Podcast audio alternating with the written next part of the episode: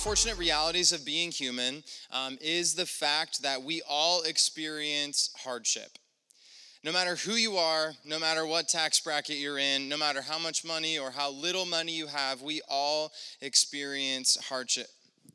Hardships. Let me finish that. Um, can you go check the air conditioner and make sure that it's on 70 and it is held? That that air conditioning air conditioning thermostat goes rogue and cancels it and it gets to like 76 degrees in here and so we have to constantly check. No. Oh my gosh it's so hot. It is so hot. You want to know what maybe it reminded me of it? Is you wiping your forehead then i'm like i'm really hot too. What is it at? Is it set to 70 oh my gosh.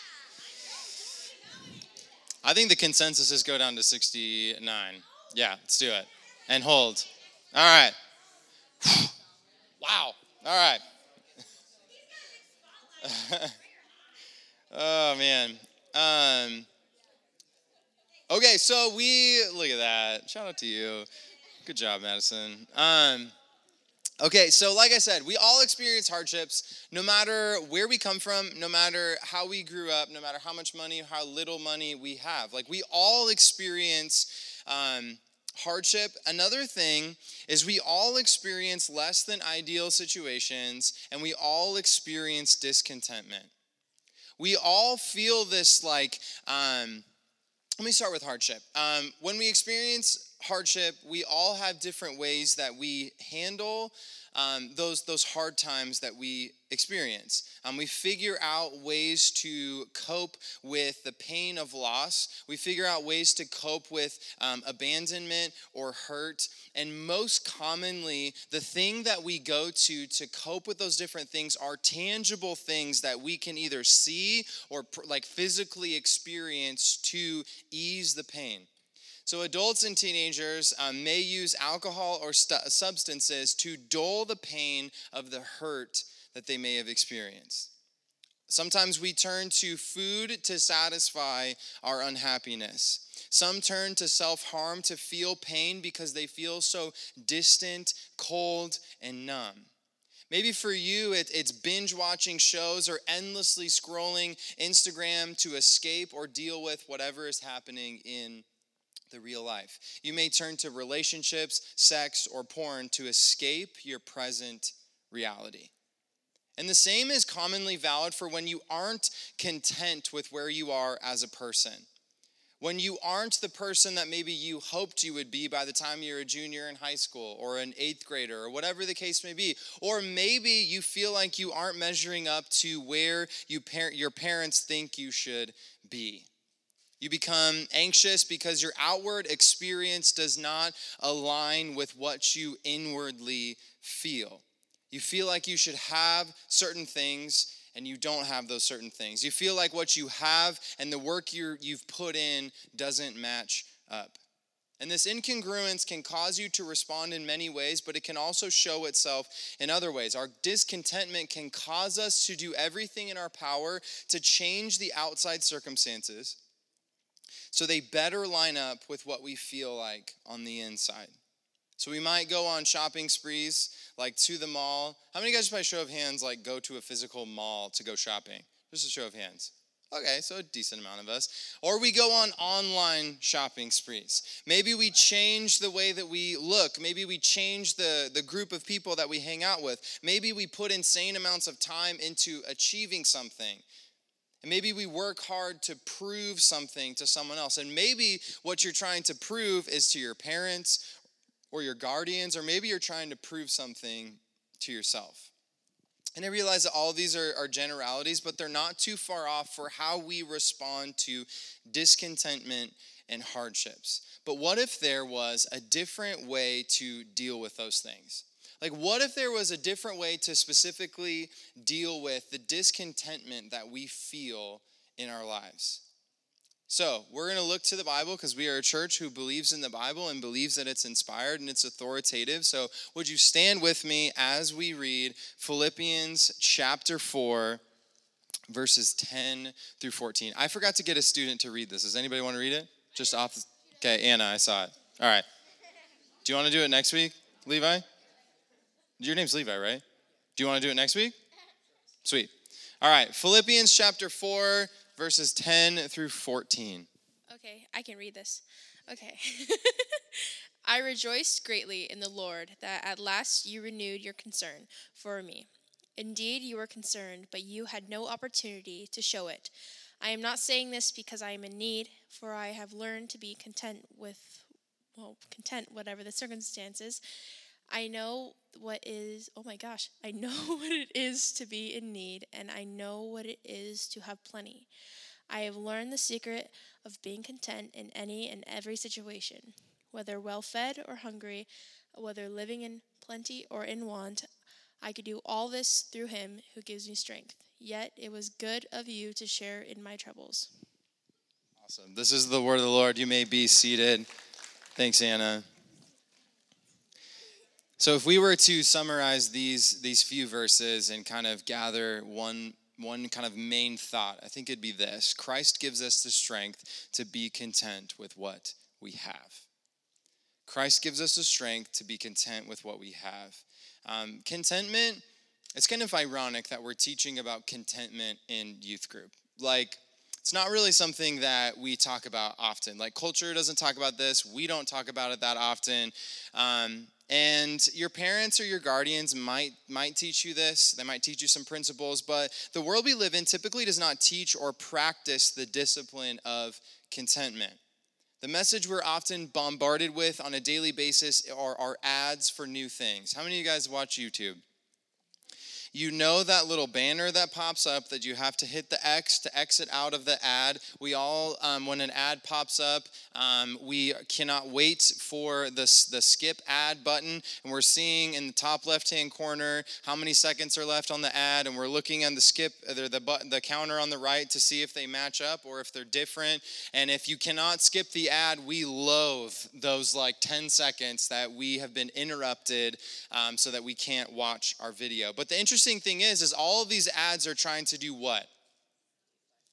They're getting you to buy stuff. They want you to buy a car. They want you to go on vacation. I get so many VRBO ads. I get so many different things. They also give you ads to buy YouTube Premium so that you don't get ads, which is also ironic. But usually these new things are, quote, better um, than your current things or the new item is on sale and this is a deal that's not going to last and there's only three in stock and so you have to do what you have to buy it because you don't want to miss out on that new thing. Think about how many YouTube ads you receive um, to try to get you to buy something that you don't, you probably don't need.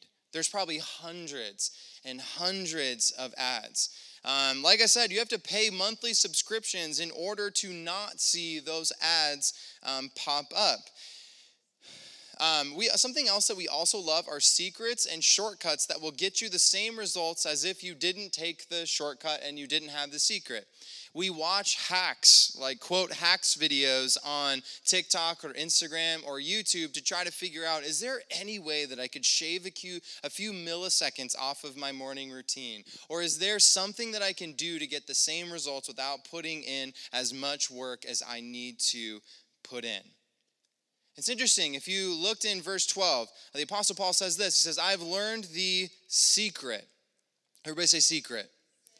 I've learned the secret. Secret to what? Secret to being content in any and every situation. And he says, whether he was well fed or hungry, whether living in plenty or in want. So the question is this what is the secret that Paul talks about in verse 12?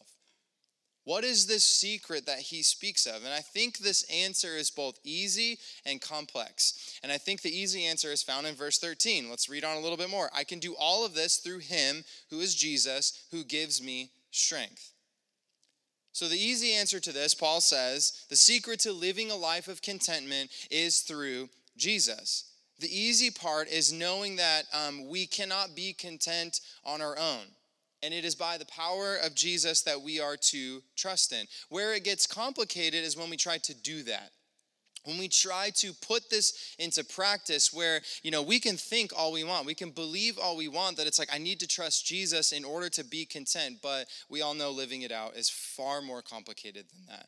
So Paul recalls when the church in Philippi helped him out. He said in verse 10, he says, I rejoice greatly in the Lord that at last you renewed your concern for me. Indeed, you were concerned, but you had no opportunity to show it.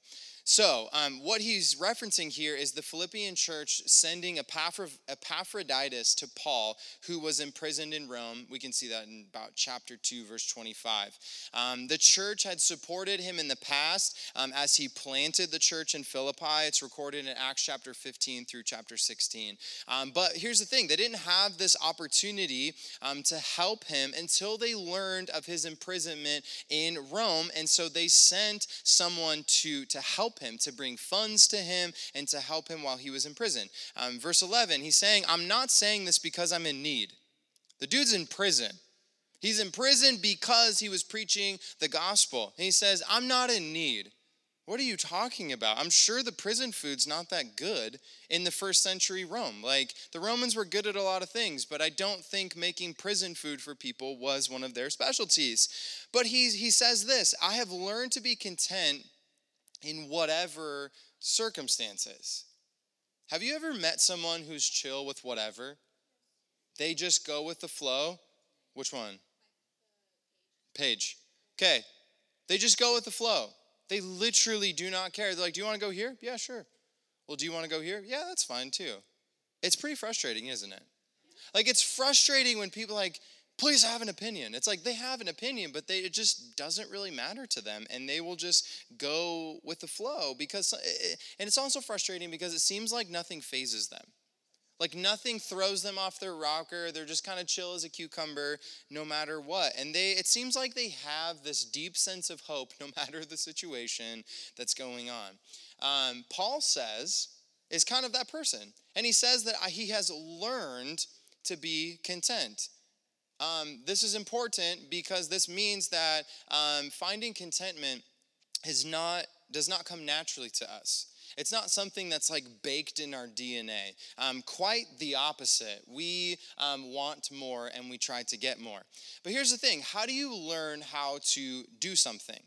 You typically learn the most valuable lessons when you experience them. So, how might Paul have learned to be content? He must have been in situations out of his control and needed to trust God and trust God that he knew what he was doing. And we can actually read of these different experiences that would have required um, Paul to trust in God's sovereignty. Let's read Second Corinthians chapter 11, verses 24 through 28. He said this Five times I received from the Jews the 40 lashes minus one. And the reason it was 39 lashes is because they believed that at 40 lashes you would die. So five times he received that. Three times I was beaten with rods. Once I was pelted with stones. Three times I was shipwrecked. Um, I spent a night and day in the open sea in one of those shipwrecks. Um, I have been constantly on the move. I've been in danger from rivers, in danger from bandits, in danger from my fellow Jews, in danger from Gentiles, in danger from the city, in danger in the country, in danger at sea, and in danger from false believers I've labored and toiled and have often gone without sleep. I have known hunger and thirst and have often gone without food. I've been cold and naked. Those are terrible combinations. Besides everything else, I face daily the pressure of my concern for all the churches. So my hope is is that you can see in this passage that Paul had many opportunities to believe that God had turned his his back on him, but interestingly enough that's not what took place. I'm not sure how you would have responded in each of those scenarios, but one can easily guess how maybe you would have responded or how I would have responded. I think something that we have to remember is that the presence of hardship does not mean that God is absent. This is very important. Just because there is the, the presence of hardship does not mean that God is not with you in that situation.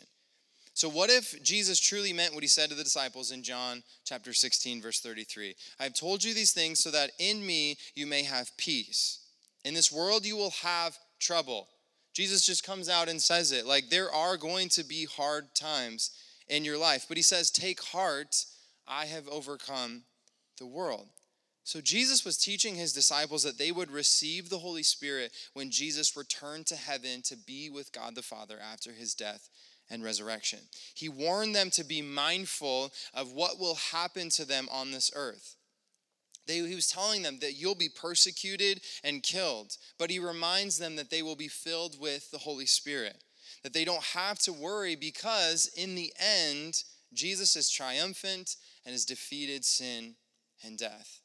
So they don't have to fear uh, what may come because God is with them through the presence of the Holy Spirit.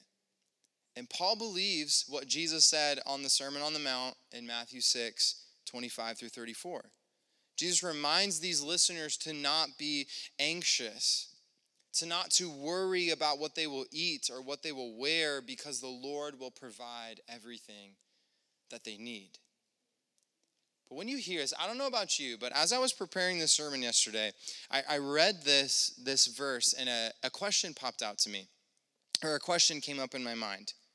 So if we aren't to, if we're not supposed to worry about what we're going to eat, if we're not supposed to worry about what um, we're supposed to wear because God will provide what we need, this question came up. What about the people worldwide who die of starvation or those in our communities who don't have enough money to provide for their basic needs? Like if Jesus says that you don't need to worry about things, these things, why are there people dying because they literally don't have food? Like, if God is good, why do those things happen? Why, if God is good and if God is going to provide those things, why are there people in our communities that, why are there people in um, like uh, cold weather shelters? Like, why does there have to be like, um, like food programs like what we have at the Hub City Mission? Why do those things exist? Also, I didn't want to ask that question because I don't know the answer. Do you ever just not want to ask a question because you feel like you're the person that has to have the answers? And then you're just like, well, if I ask the question, but I don't have an answer, like, what will people think of me? So I literally almost didn't add that. But I didn't think that would be uh, like very honoring of like our time here. Of like, if we can't be open and honest, like, why are we even here? But that's a whole nother topic. Um, let me get back on track. Um, Oh, here it is. What if Jesus, and this is me speculating potentially, um, educated guess. What if what Jesus meant by this in Matthew chapter 6, that you don't need to worry about things, these things, what if he meant that if you have him, that's all that you need? Like, what if that's what Jesus meant? And what if that's because Jesus says kind of things like this throughout his teachings, and the New Testament kind of like alludes and kind of says these different things? But what if that's what he's saying? What if he's saying, all you really need is me? If your soul is secure in right relationship with God and reliant on his power, what if he's saying you don't need much else? And it raises an interesting question about our relationship with Jesus is like, do we truly believe that? Like, do we truly believe that no matter what, if we have Jesus, that's all that matters? If we remember back to Philippians chapter 1, verse 21, this would have been in like week one or two of this series. And he says, For, for to me, this is Paul speaking, he says, for, for to me to live is Christ and to die is gain. And the context of this verse will show us that Paul has been suffering for the gospel. He is currently imprisoned and he has faced so many obstacles. We read some of those obstacles just a few minutes ago um, around spreading the gospel. He's saying that no matter the persecution, it is good that people are hearing about Jesus. If he lives, even if he's persecuted, it's good. And he's saying, as a believer, our mission is to bring glory to God in everything that we do. And if he dies, glory will be given to God as well, and he will be with his Savior in heaven. And it's this it's this push and pull. It's I want to be here. I want to be with people who need Jesus, but on the other side, like we long for as believers, we long for the day to be in heaven with Jesus. So maybe what Paul is getting at is no matter what, as long as I have Jesus, I'm good. And what if our role as Christians is to be what the Philippian church was to Paul? Paul said in verse 10 that he didn't need, quote, anything from them, but he rejoiced, was blessed, and was encouraged by their generosity. What if, as a result of our contentment, we were freed up to live more generously because our focus is not on ourselves, but on the needs of others?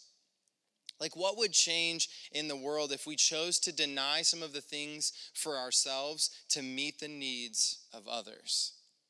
What if we combated our coping mechanisms for discontentment and hardships by remembering that it is by God's strength that I have all that I need? So I want to close with a big idea, and then we'll go into our um, uh, small groups. The secret to being content in life's highs and lows is by trusting and relying on God's strength to get you through. So, if you walked away with one thing, this is what we would want you to walk away with. The secret to being content in life's highs and lows is trusting and relying on God's strength to get you through.